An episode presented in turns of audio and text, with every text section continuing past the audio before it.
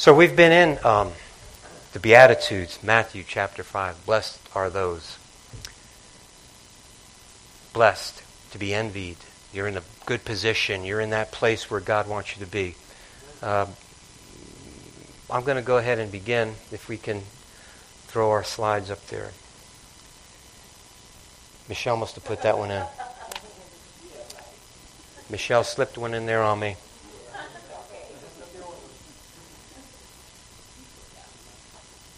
Truth. Nothing but truth here this morning. I'm just saying. No, actually, we're blessed. The Beatitudes speak to us as it relates to what truly what a blessed life looks like. This is Jesus, obviously, Sermon on the Mount. And I want to thank also, I want to thank Pastor Rory. I don't know if he'll listen to this later or whatever, but I want to thank him. I thanked him in person, but I also want to thank him, you know, publicly for filling the pulpit last week. And um, you know, he uh, we spoke a little bit before, communicated before. He said, "Hey, uh, where have you been? What do you want me to teach or preach?" Or I just said, "Let the Spirit lead you." I mean, we, you know, just let God. We we worship the same God. We we have fellowship. We're part of the same body. Let the Holy Spirit lead you. I'm not going to tell you what to preach. Let God tell you. And praise the Lord, He did. Except now, I was as I was away, and I'm I'm studying, and and uh, I was preparing for Wednesday's uh, Bible study, which turned out not to be that. the Lord had His way, and then I and and for Sunday. So Sunday I didn't listen, but Monday I you know my as my habit is I get up you know a little bit early and I'll go out there read and pray and study and blah blah blah. So I'm out there doing that, and then I said, well, while I'm reading and studying and all this, I'll I'll go ahead and turn on Sunday's message. That was Monday morning, so I was listening to Sunday's message by Pastor Rory on uh, Monday morning. And I'd already been in uh, several scriptures, and I knew I, I, had the skeleton. I knew where God was nudging me. And uh, we were. I, I was in um, Luke chapter 11, and then Rory starts preaching and teaching. Then he starts Luke chapter 11. Says, oh no! I, either I missed God or he did. But no, we'll be there in a little while, but not the same. The context is different. His message was uh, slightly different. Although I will say, the one thing that took me back and that keeps me um, really just hungry and thirsty and, and, continuing to follow God is, you know, Pastor Rory's message, I listened, was very good. And he also said some of the same things that, you know, where we've been and what God is speaking through his ministers. God is speaking to his body. God is speaking to his people. You have to be, as his people, I'm going to say this, as his people, you must, not maybe, if you can, if you have time, you must search the scriptures because not everybody behind a pulpit is telling the truth. Not everybody behind a pulpit, not everybody that visits your doorstep, not everybody that drops off a tract to you is telling you the truth. You have to read the scriptures for yourself and discern and not believe just what Pastor Tony says, just what Pastor Rory says, just what your name your second favorite, because I know you're, I'm your favorite. Your second favorite, but don't even just what that preacher or teacher tells you. You have to read. You have to pray. You have to have your relationship with God. Now, with that being said, we're going to pick up in Matthew 5, verse 10. Blessed are those who are persecuted for righteousness' sake, for theirs is the kingdom of heaven. Blessed are you when they revile and persecute you and say all kinds of evil against you falsely for my sake. Rejoice and be exceedingly glad, for great is your reward in heaven, for so they persecuted the prophets who were before you. My brothers and sisters, listen, I, some of you, you've heard this time and time again in, in 2012, the Lord spoke to us and told us persecution was coming. It's coming, it's now here, and it's going to get worse. So here's what the, the scripture is teaching us. Here's what Jesus is preaching to his church. Blessed are those who are persecuted for righteousness' sake. Not, not persecuted for being a talebearer, not persecuted for just being a, I'm, I'm just, not persecuted just for being a jerk I don't believe he said that from the pulpit. Well, it's a theological term. Look it up. You, you, you, come on now. You, you understand what I'm saying? Because I've heard and seen a lot of people will say that they're being persecuted because of their stand with Christ, and it had nothing to do with them uh, standing for Christ. In fact, I had a friend of mine who is in the same uh, vocation as me, the same profession as me, as superintendent. He came to me because he had a problem with an employee, and the employee wrote uh, a certain thing as it related to them being reprimanded. And they wrote an answer to them being reprimanded, and they wrote that that, that place was being uh, uh overcome or overrun with the presence of the devil and blah blah blah. And he knew I was a pastor. He said, "What do you think of this?" And I said, well, why was this person written up? The person wasn't doing their job. But now they're turning around and they're trying to say that the only reason why that they were being singled out was because of their stand with Christ. No, Christ tells me work every day as you're working unto the Lord. He, Christ tells me that I work at my vocation, at my job, whatever it is that I'm doing, I work hard for them. I give them and I give them all I've got. Amen? And as long as they're not asking me to violate anything as it relates to God's law, the morality that God has taught me, as long as they're not asking me to violate anything, I owe it to them. Why? Because Jesus has told me you work for them like you're working for me. Hallelujah. So now I can't say, well, I'm being persecuted because of. Je-. No, this is being persecuted for your right standing with God. Not for being a dope about it, not for being a jerk, but be wise. Didn't, didn't God call us also to be wise? Amen. So look, persecution. Here, here's something I need to share with you. I'm not sure how many of you heard this, but there was a case in the Supreme Court where a church brought brought this all the way up and petitioned the Supreme Court because they were not, I forgot what state it was in, so please forgive me, but they petitioned all the way up to the Supreme Court because they weren't being allowed to meet in a, a congregation, I believe it was above 50. Okay, so now they brought it and they said, well, you're letting other businesses and other people do it we shouldn't be singled out as a church. It's against the Constitution.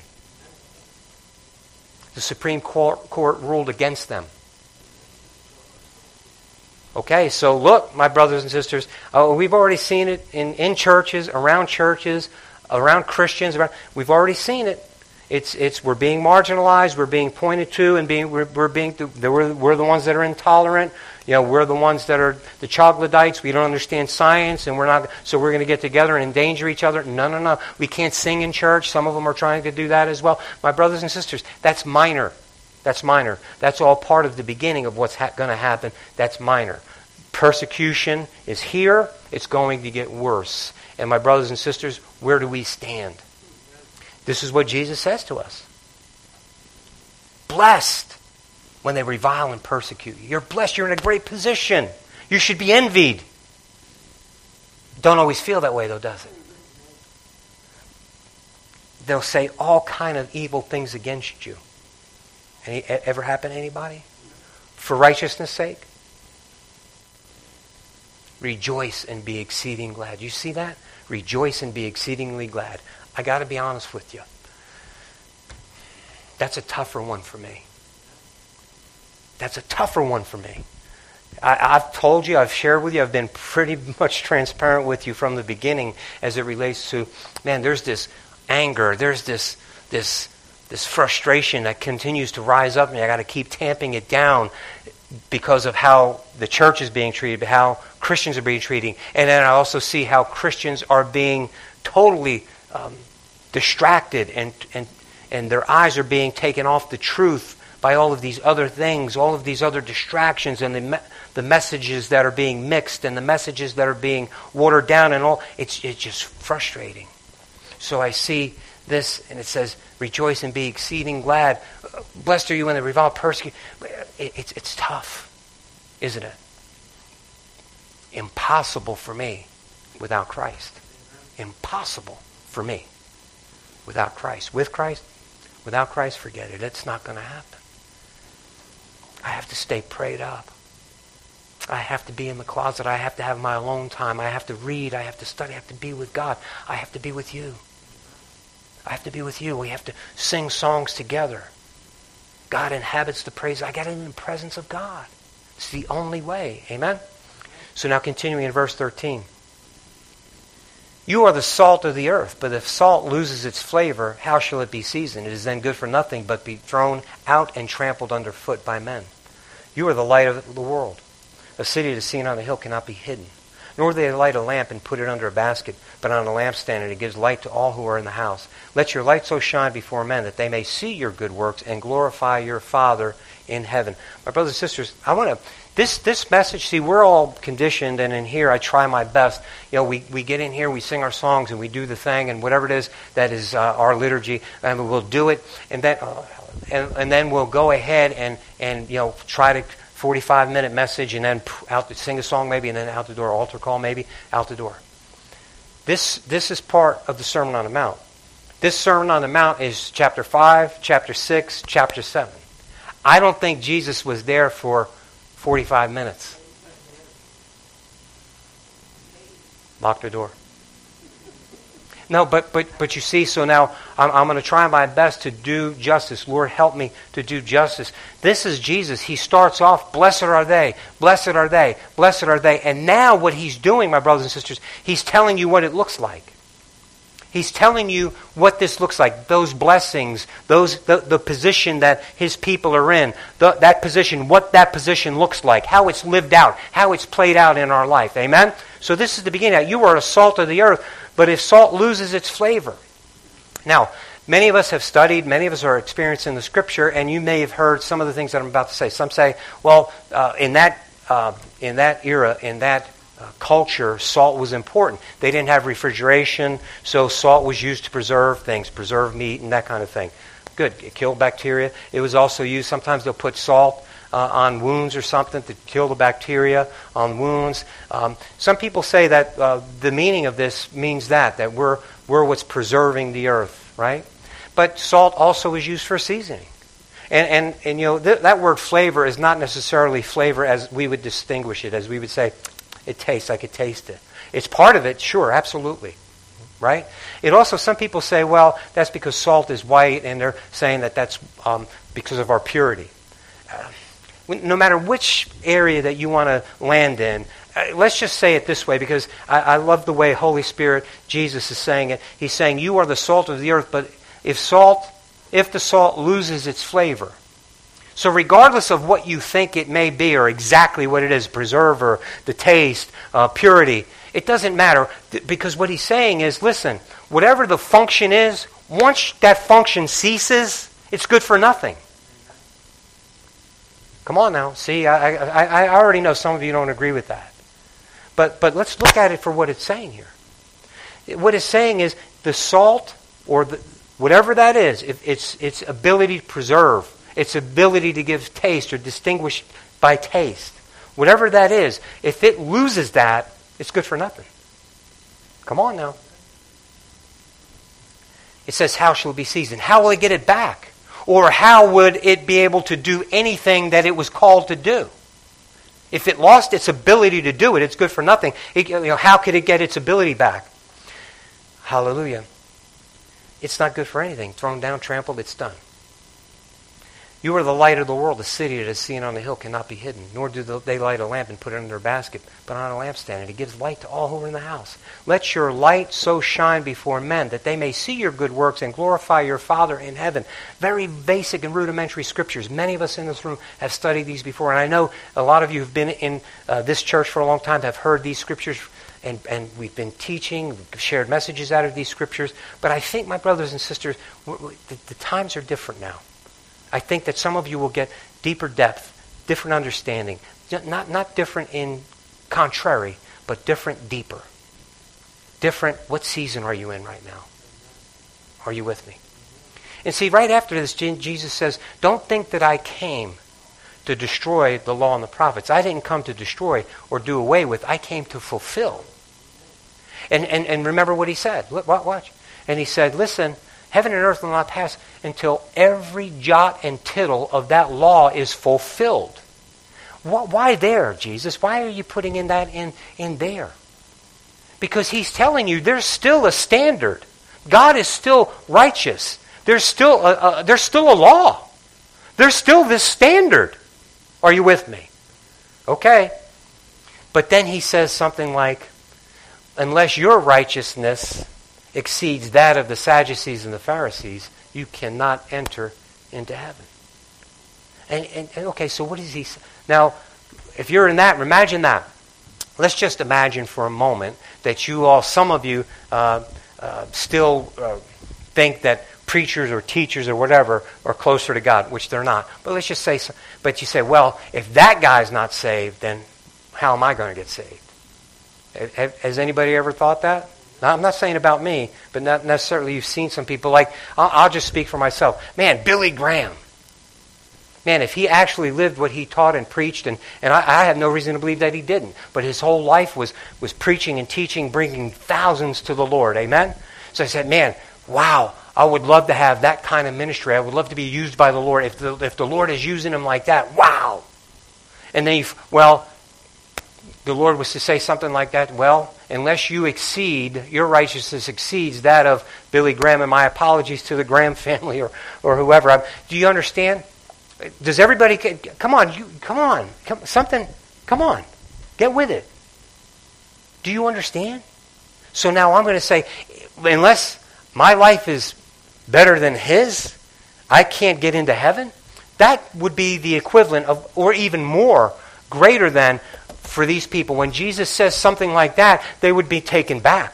What? Uh, if, if they ain't getting in, I ain't getting in. Are you with me?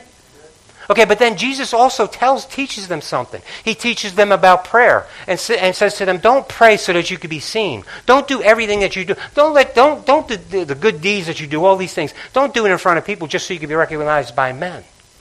Right? But he, he, and then he continues to expound. He, he, he talks about, you know, it's been written, "You shall not commit murder." But then Jesus turns right around and raises the bar. Man, if you have wrath against your brother, you've already killed him. If you say something that evil against your brother, he's a blockhead. That's what that means. A blockhead. You're worthless. You've already killed him. You've committed murder. He's raising the bar here.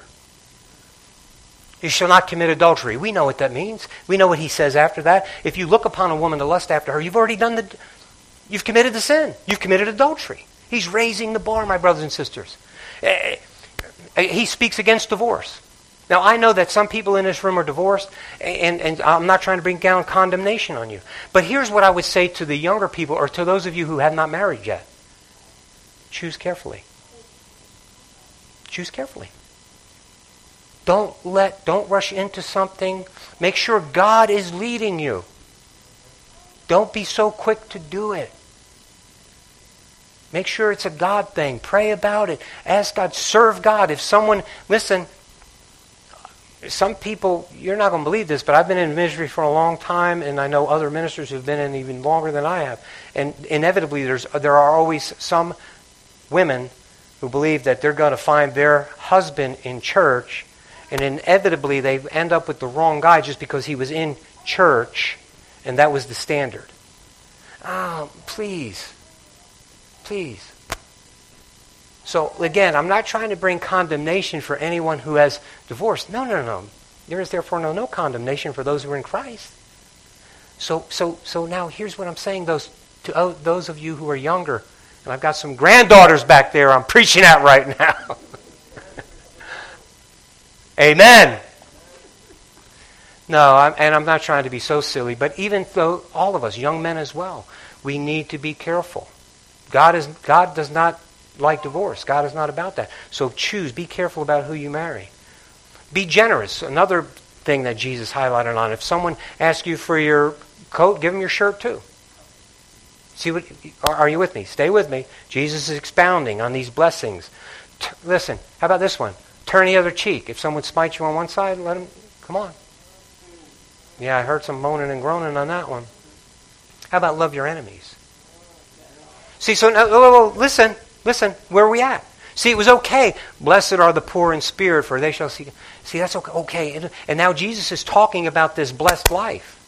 What it looks like. Am I doing something? What it looks like. And so now, all of a sudden, we get the moans and groans. Right? It was all good when it was all about, hey, bless this. And now we get the moans and groans. We got to love our enemies. Okay. Hallelujah. Hallelujah. So now we'll find ourselves in Luke chapter 11. Because, see, in Luke 11, are, am I still okay? In Luke 11, this is part of the same uh, sermon. This is, this, remember, the Synoptic Gospels. Now, this is part of that as well. And look at how uh, the Holy Spirit says this through Luke. The lamp of the body is the eye. Therefore, when your eye is good, your whole body also is full of light. But when your eye is bad, your, your body also is full of darkness. Therefore, take heed that the light which is in you is not darkness. If then your whole body is full of light, having no part dark, the whole body will be full of uh, light, as when the bright shining of a lamp gives you light. Okay. So remember, you are the light of the world. A city on a hill. Boy, you somebody didn't get sleep this.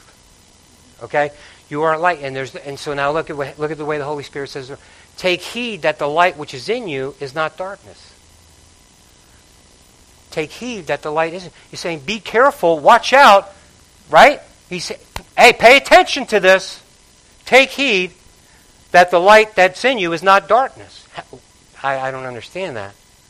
Yeah, the thing that you think is truth, make sure that it's really truth. That thing that you have given yourself permission to act upon or to hold inside your heart, those thoughts, those things that, that, you're, that, you've, uh, you know, that you continue to um, practice in your life, those things that you continue to, to, to, to, to investigate, uh, those things that you continue to walk out in your life. Make sure that what, what that's absolutely coming from you, but make sure that that's godly, that's light. That's light. You know, he comes as an angel that's disguised in light, but he's really dark.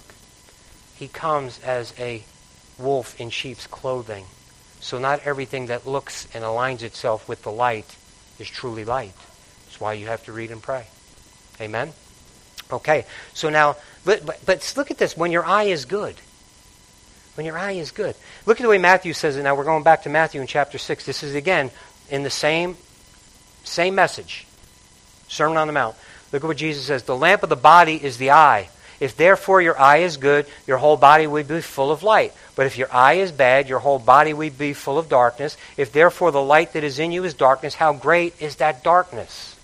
If you think that you're doing those things that God has informed you to do, you know, and, and you continue to act that way, how great is that? How, how great, not in the sense good great, but good, how powerful, how overcoming that will be.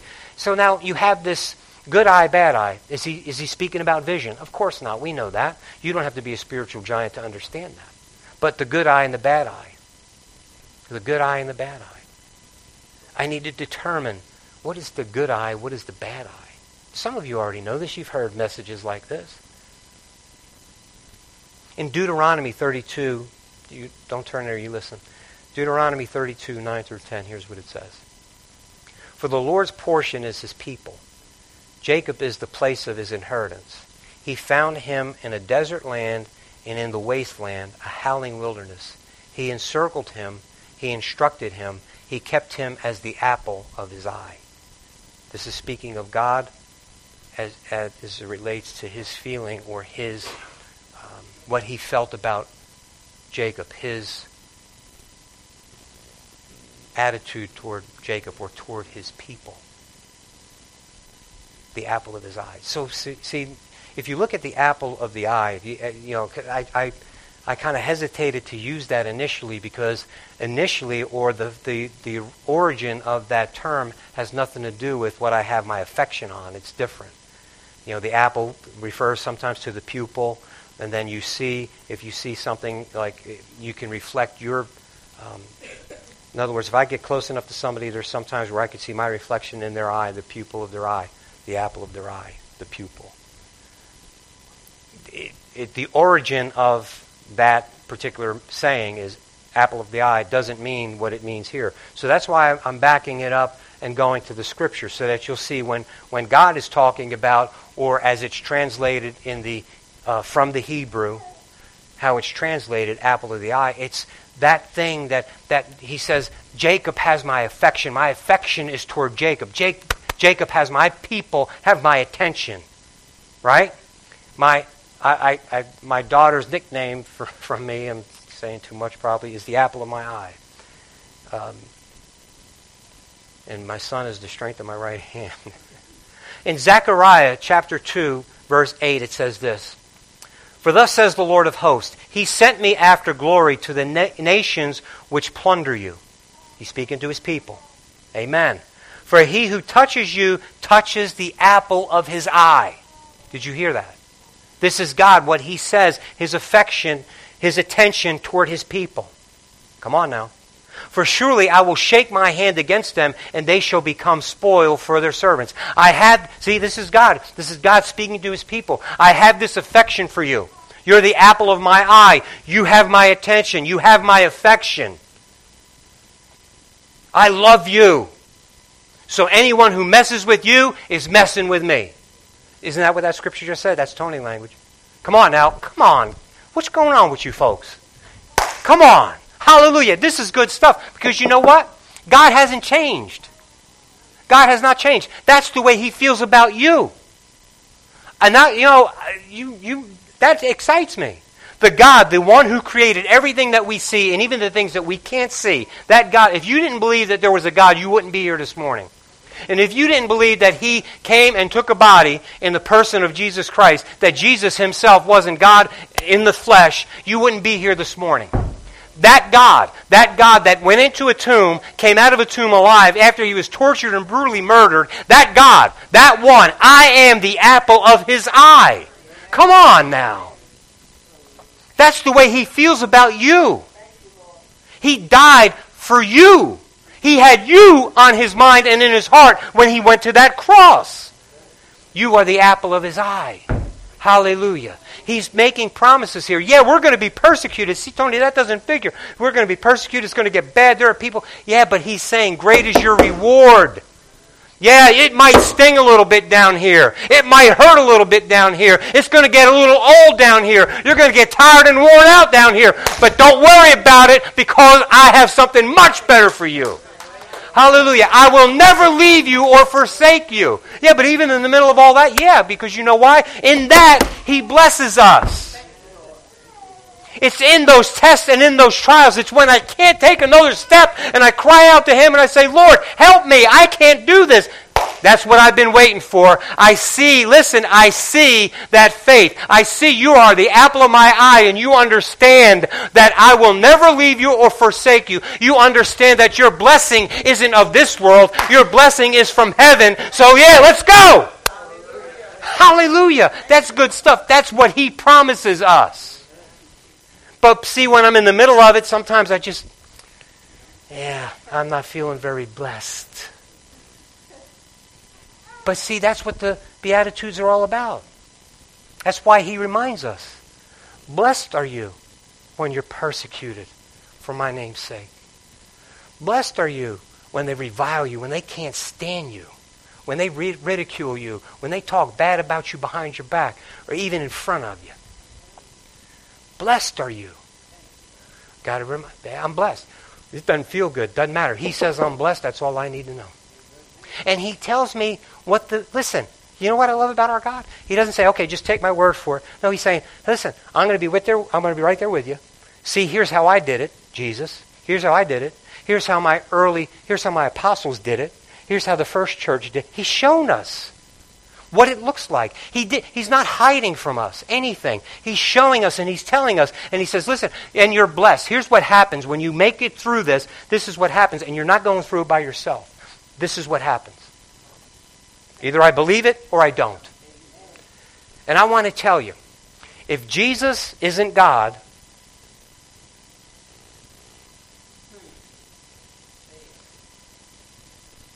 if you've made a decision in your heart and in your mind and you know that Jesus is God, serve Him. Follow Him.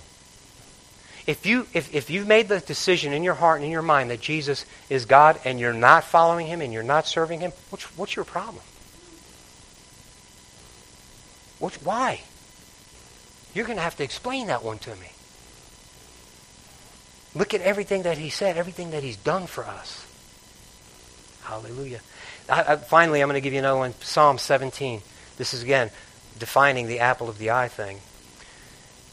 Verse 8 Keep me as the apple of your eye. This is David crying out to God. Keep me as the apple of your eye. Hide me under the shadow of your wings from the wicked one who oppresses me, from the deadly enemies who surround me. My brothers and sisters, I want to tell you, as with everything that I have, so that you're prepared. Persecution is here. It's going to get worse. But God will not leave you or forsake you. God will not abandon you. Even in the middle of your toughest time, God is going to keep you under the shadow of His wing. How do I know that? He just said it. And he said he would never leave you or forsake you. And he showed you and told you that blessed are you when these things happen to you. He told you it's going to happen. And he says, blessed are you when it does happen. Because that proves that I'm yours and you're mine. Hallelujah. See, and then I believe that we get a specific understanding of the context of that of verses 22 and 23, where he's talking about salt and, and light. And, and, and look at what he says in um, verse 19. Do not lay up for yourselves treasures on earth, where moth and rust and destroy, and where thieves break in and steal. But lay up for yourselves treasures in heaven, where neither moth nor rust destroys, and where thieves do not break in and steal. For where your treasure is, there your heart will be also. And then he says in, in verse 23, could you put that back, Mary, please? I'm sorry, I'm giving Mary a curveball. Verse 23.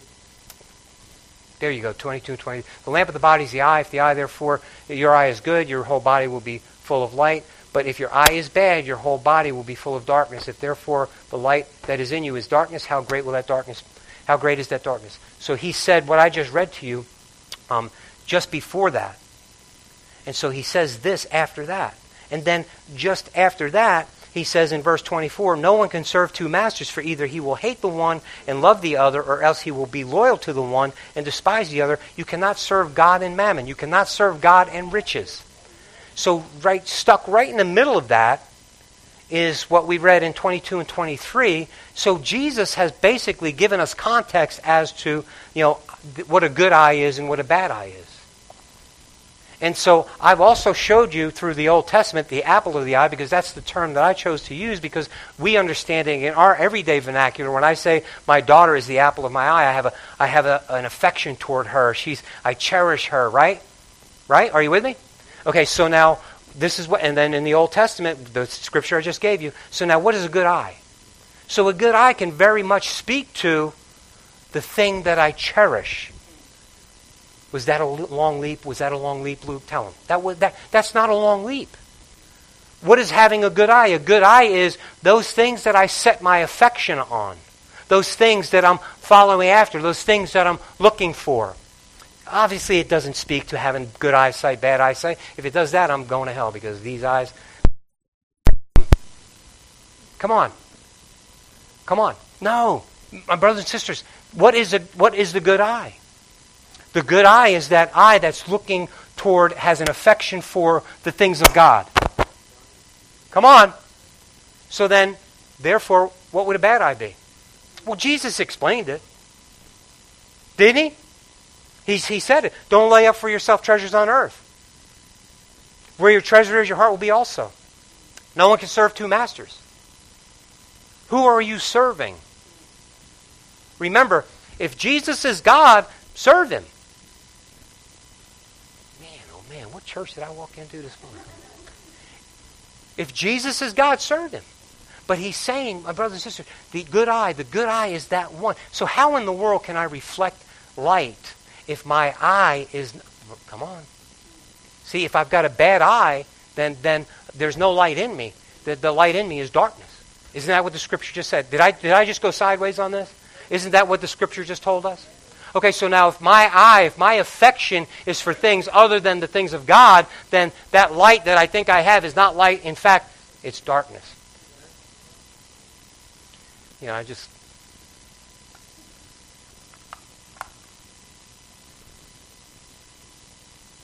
You're shining on darkness, right?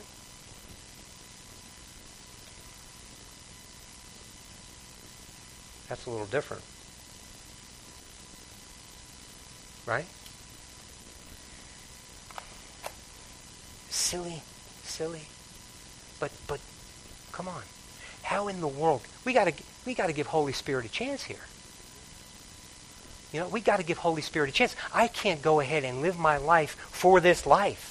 I can't go ahead and look at the next thing, the next goal, the next human thing that I'm going to do, that next big promotion, that next house, that next car, that next this, that next relationship, this thing, that thing, the other thing. What, am I, where, what is my eye toward? That next big deal, that this, that. Now, are all those things in and of themselves wrong? No, they're not wrong. We all have to work. We all, and I just said when I opened up the, the message today, we should be working for our employer every day as we're working unto the Lord as we're working unto the Lord. Why? Because we know Him. We have a relationship with. And the fir- and, and the reason why we know we should be working for that employer that way is because of our relationship with the Lord. Because let's say, let's face it. You know what? Uh, sometimes the paycheck isn't enough to keep us motivated to work hard and do the thing. Come on now. But because of I'm a Christian, That means I follow Christ. I'm a disciple of Christ. So, regardless of how they treat me or my perception of how they're treating me, I still, because of my, He's the apple of my eye. He's got His eye on me. I got my eye on Him. I got a good eye. Oh, come on. I've got a good eye. It's this one. No, I've got a good eye. I've got a good eye. I'm the apple of his eye, and I've got a good eye. I'm, I'm taking in what he's telling me. I'm taking in the light that he's given me. What light? You work every day as you're working unto the Lord. I hope some of my employees are listening. You work every day. Come on. Come on. Come on. Come on. Right? Husbands, love your wives as Christ loved the church. Come on. Come on. Come on. See? Are you with me? Are you with me? See, see, I'm, I'm taking on that. I'm, I'm look. I'm, I'm, man. See now, all of a sudden, I'm reflecting the glory of God. I'm a reflection of the life of Jesus Christ. Why? Because I've got a good eye. Well, my eye isn't. My eye is now taking in the light, the good things, the God things. My light, my eye, my affection, my heart is toward the things of God, not toward the things of this world. I am not looking on Facebook to see how many people like me. I'm not looking on Facebook to see, oh, how many likes did that last post of mine get? I'm not looking on Facebook to see, you know, my own picture that I just put up of myself and maybe doctored it up just a little bit Come on, I'm not trying to be totally funny here. I'm trying to tell you the truth. And we've got some young people in here as well as old people that live their lives on these social networks and medias. And there is no way that you can tell me that you are totally into all of that and into God at the same time. I'm not saying that. Don't hear my heart. I didn't say if you get on Facebook you're going to hell. I didn't say that. But if you're spending so much time on that Facebook thing, if everything that you have as it relates to your emotional investment is partly in, entrenched in that, you are not having a good eye as it relates to the things of God. There's no way. No way. And my brothers and sisters, the enemy of our soul, he is counting on Facebook, tic tac toe, whatever these things are. It doesn't even matter twiddly dee and twiddly dum. We're, you know, we, we, we're giving ourselves to these things, and then we're having all of this information fly out there, and people are taking it and running with it. Oh no, you he said what? She said what? They did what? Stop it. Just stop it. Man, where's the good eye? The good eye shouldn't be always checking out what the latest and greatest is on that handheld device you have. Unless, of course, it's the latest and greatest coming out of Heart of Worship Church. Just kidding. No, you know what I'm saying. My brothers and sisters, listen, this is, this is killing our generation. Oh, I'm not going to know. I'm not going to know how to act or react to this latest thing until I turn on Fox News. Please, I'm not going to know how to act or react until I turn on CNN, whatever. Please. Well, if it came out of that person's mouth, it's a lie. If it came out of this person's mouth, you better believe. Come on! But that's how we're living our lives. Why? We're allowing ourselves to be manipulated and maneuvered. We are. We are. See, I, again, I, I've said this to you. Luke, I'm assuming this is your sister. Nice to meet you. Thank you for coming because I get to repeat some things. No, but like what, like what I've been, it, it doesn't matter what side you think that you're on. It doesn't matter whether you're blue or red. Doesn't matter whether you're male, female, uh, light skin, dark skin. That if you're in, I'm more concerned with what's happening to his body. And in his body, we have colors, shapes, sizes, genders. Man, we have different age groups. Man, and we're one. But now listen, because of these social media and because of our eyes being bad, we start seeing ourselves separately, distinctly different. We're not, we're one body.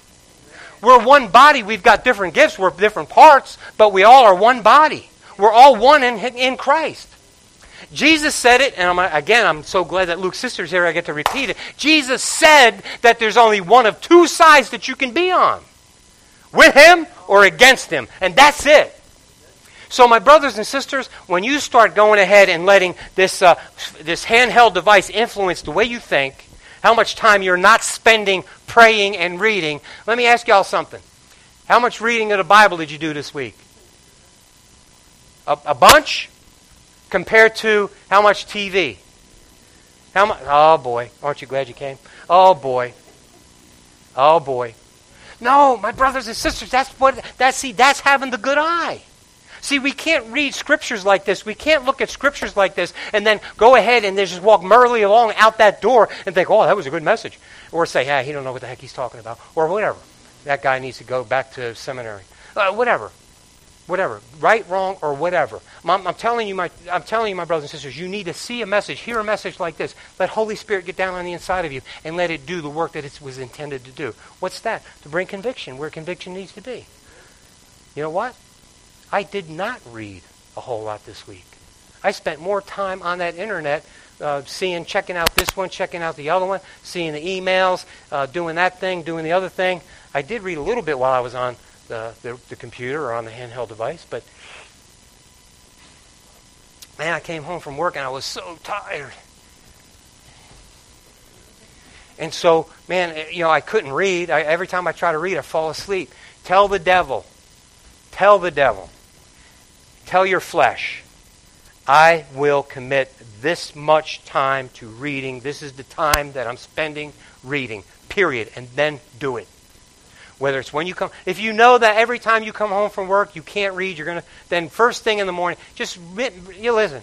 Set the alarm clock 15 minutes earlier. Just read 15 minutes before you go to work. Just just do something. My brother's middle of the day, lunch break. I'm going to take my Bible to uh, Barney's, whatever, whoever. Uh, Barney's. Oh, I know what. That was a old sub shop when I was a kid. Loved Barney's. That's why I came out. So, so listen, I'm going to take my Bible with me, or I'm going to have my phone with me. You know, that one that you can get the Bible on, as well as that other stuff that you're doing. That, I'm going to go ahead and I'm going to read. I'm going to devote this time to God. Why? Because the good eye. See, I, I need my eyes to be good. I need my eyes to be collecting light. Why? I'm called to reflect. See, I can't be salt and light if I've got a bad eye. Come on now. So I've got to have the good eyes going. When I was considering this message, something jumped out at me. I want to share it with you real quick. We're almost done. Exodus 33. This is when Moses was up on Mount Sinai. And God was just relenting. He was saying, you know what? Y'all go. I'll send my angel ahead of you. But I'm not going. You know, remember Moses' attitude, if you don't go, I don't go, right? But see, now this is the this is part of that conversation between God and Moses. And he, Moses, said, Please show me your glory. You see what he's saying? Please show me your glory. Then he, God said, I will make my goodness pass before you, and I will proclaim the name of the Lord before you. Now, what is God relating to his glory? It's right there. What is God relating to his glory? Say it loud. His goodness. His goodness. Moses is saying, Show me your glory. What does God say? I will make all my goodness pass before you. So God is relating his glory to his goodness.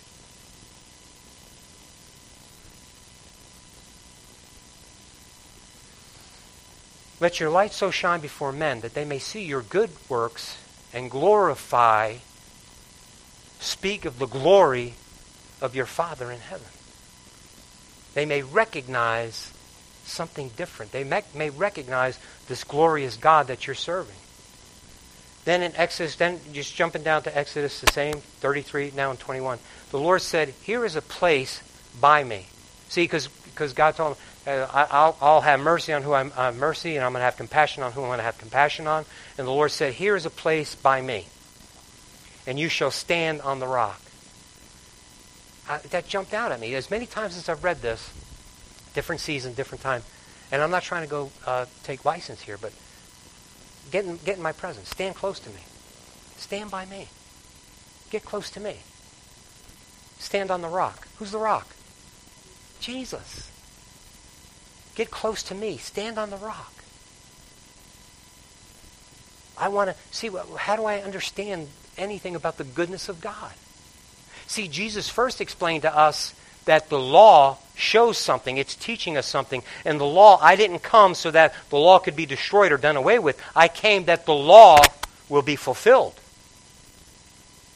It speaks to this holiness, this righteousness. This speaks to this lofty God that we can't achieve that same thing, that status that He's achieved.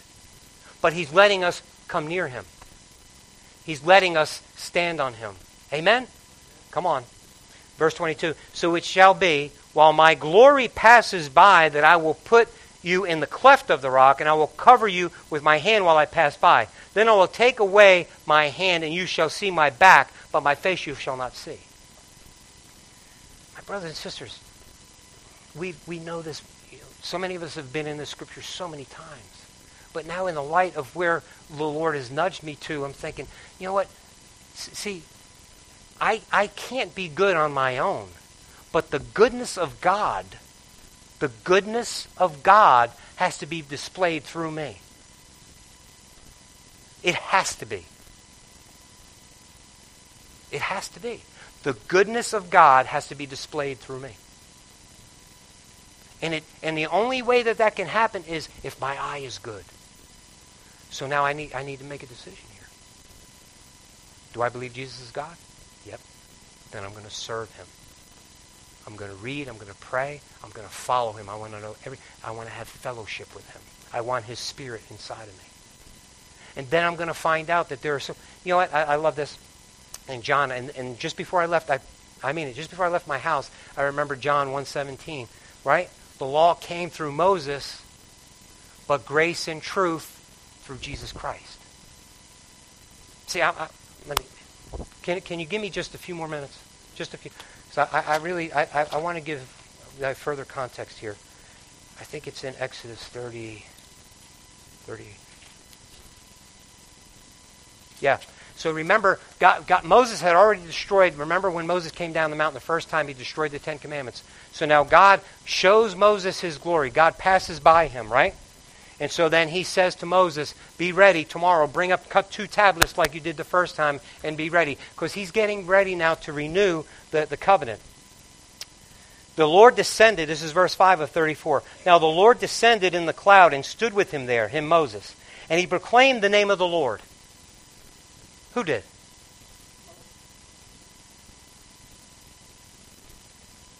No. God. God. God proclaimed his own. And the Lord passed before him and proclaimed, the Lord passed before him, and the Lord proclaimed, the Lord, the Lord God, merciful and gracious, long suffering, and abounding in goodness and truth. Keeping mercy for thousands, forgiving iniquity and transgression and sin. By no means clearing the guilty, visiting the iniquity of the fathers upon the children and the children, uh, children's children to the third and fourth generation. So Moses made haste and bowed his head toward the earth and worshiped him. Okay. More perspective here, my brothers and sisters. Look. God, Moses went down the mountain. God says, Come back tomorrow. Come back in the morning. Bring the tablets with you. Um, he's, he's getting ready now to renew the covenant. So when he goes up there, he, God descends in the cloud, but then he goes before Moses. And when he goes before Moses, he's proclaiming his own name. And what, his, what is his name? In that moment, he's telling you the Lord gracious, the Lord merciful. See what he's saying? He's proclaiming who he is, right? By his. But then he says, listen, there are still problems with sin. See, I'm good, I'm gracious, and I forgive sin for thousands of generations. Right? Didn't he say that? I forgive and all that, but there's still a sin problem with man. And man, listen, that doesn't change. See when he says generations, so that means all of my father's sins right now are held against me? No. All the sins as a human being, period. As human beings, it will never stop, it'll never change. Well, don't look at me like that. It will never change. Right? Come on, somebody back me up. Luke, back me up over here. Sin humans are sinful by nature. And that's not going to change. It will not change. That's always going to be. We will never be, as a human race, we will never achieve any kind of godliness, any kind of good status or stature. Come on. So some of these folks that are living outside of Jesus and thinking that they can do anything as a human race, the collective salvation that you're going to be hearing about more and more, and how good we, how good it's going to be when we make this this uh, uh, this this utopia on earth and all of that stuff, which is being preached and taught right now. And it's making its way into the church. I'm telling you, my brothers and sisters, God is saying, I am merciful, I'm kind, I'm good, but I'm just. And I am not going to, listen, overlook the guilty. Come on. Oh, well. See, I, I heard a, a, a, famous preacher preach last week or whatever that when people like me say that, I'm just a mad human. I'm just a mad preacher. I'm just mad. I'm not mad. I'm mad at the devil. I'm not mad at you. In fact, I love you. In fact, if I didn't preach and teach this way, that would prove that I didn't love you. I love you, and I want anybody who hears, listen, the law came through Moses. But grace, but grace, but grace and truth came through Jesus Christ. God is saying, listen, God is saying, listen, the, this, the, the nature of man is never going to change. That's going to be. However, I made a way. I paid the price. I went ahead and that guilt and that sin that was so disgusting before me. I went ahead and I nailed it to the cross. I paid the price. There's no other way. Because I am loving. Because I have compassion. Because I forgive. Hallelujah. God is so good. God is so good. So Now I so now in, in light of that, what am I going to do? My eye is going to be after him. My eye is going to be the one who is ultimate good, the one who is all good, the one who is all love. He, the essence of God is love. That one, my eye, he is the apple of my eye now. Come on. He is the one that my affection is for. He is the one that my attention is on. Come on. Come on. Is it? Is it? Is it? Because now watch.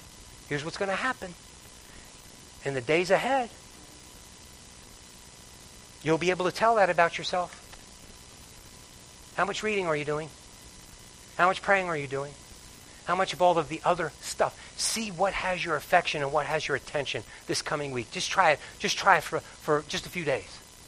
Just a few days. Let's see what happens for the next few days in light of what the Spirit has told you this morning about your eye being good, about the light that's in you, making sure that it's not darkness. All of this stuff that the church is listening to, all of the stuff that, that his body is letting in, uh, test it. Put it to the scriptural test. Put it to the test. The whole scripture, all of it, put it to the test. See if it's light. Judge it against Jesus if it passes the, the, the light test, let it in. Let it in. Let it in. Let it in. If something else lands on you and you're not sure, don't let it in. Am I talking gibberish all of a sudden? No, you have that authority in Christ. You have that power. You have it. Don't let it in. You can take into captivity every thought. Right? Take it into captivity cast it off. Amen. So now listen. Those of you who are in here, and you know whether you've had an issue as it relates to some of these other things that have had your affection, some of these other things that, that really kind of indicate that you got a bad eye. Let Jesus be your eye doctor this morning. Because he will he will help you straighten out your bad eye. He will. If there's anyone under the sound of my voice, either in this room or listening by electronic device, God loves you. He loves you so much that he took a body himself took a merciless beating and forgave all of those who beat him, tortured him mercilessly, forgave them all. Poured out all of his blood.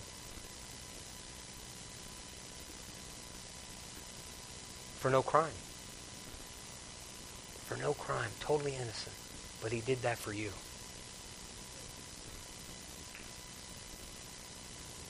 So that all of those generational things that God could hold against you, they're not held against you. You're clean. If you believe that the Lord Jesus Christ paid your sin debt and you want to follow Jesus, you believe in him, you repent, you receive his payment, you're clean. You now have a relationship with God through Jesus Christ. You read, keep your eye on him, and start reflecting the light that he has placed in you by his Holy Spirit. Now, you start also acting as salt to those people around you. Now, some people don't like salt. Sometimes things get a little bit too salty and people just want to spit it out of their mouths. Just can't take it. Don't be disappointed and don't be surprised when that happens. Just know that you're truly making a difference because there are other people that you're preserving. There are other people that are going to see your good works because you're salt and light, and they're going to glorify your God, our God, our Father in heaven. Amen? So stand with me, please.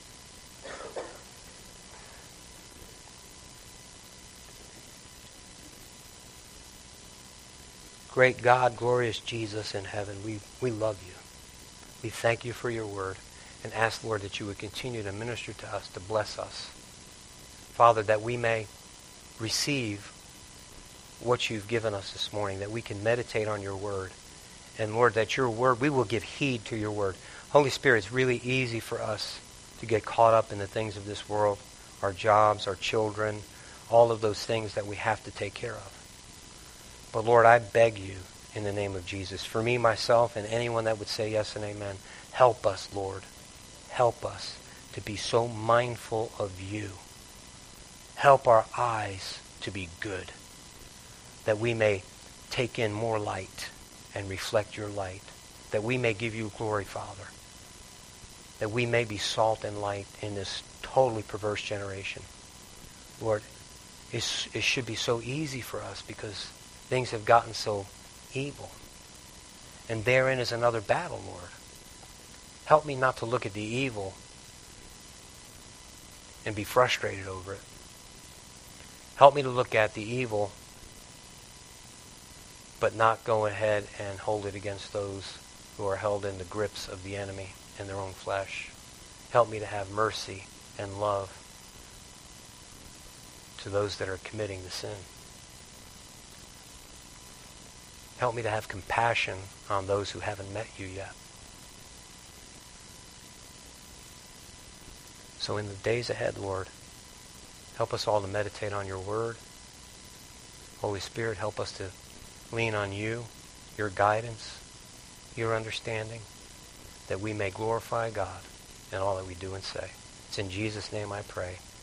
And all who believe said amen. Amen.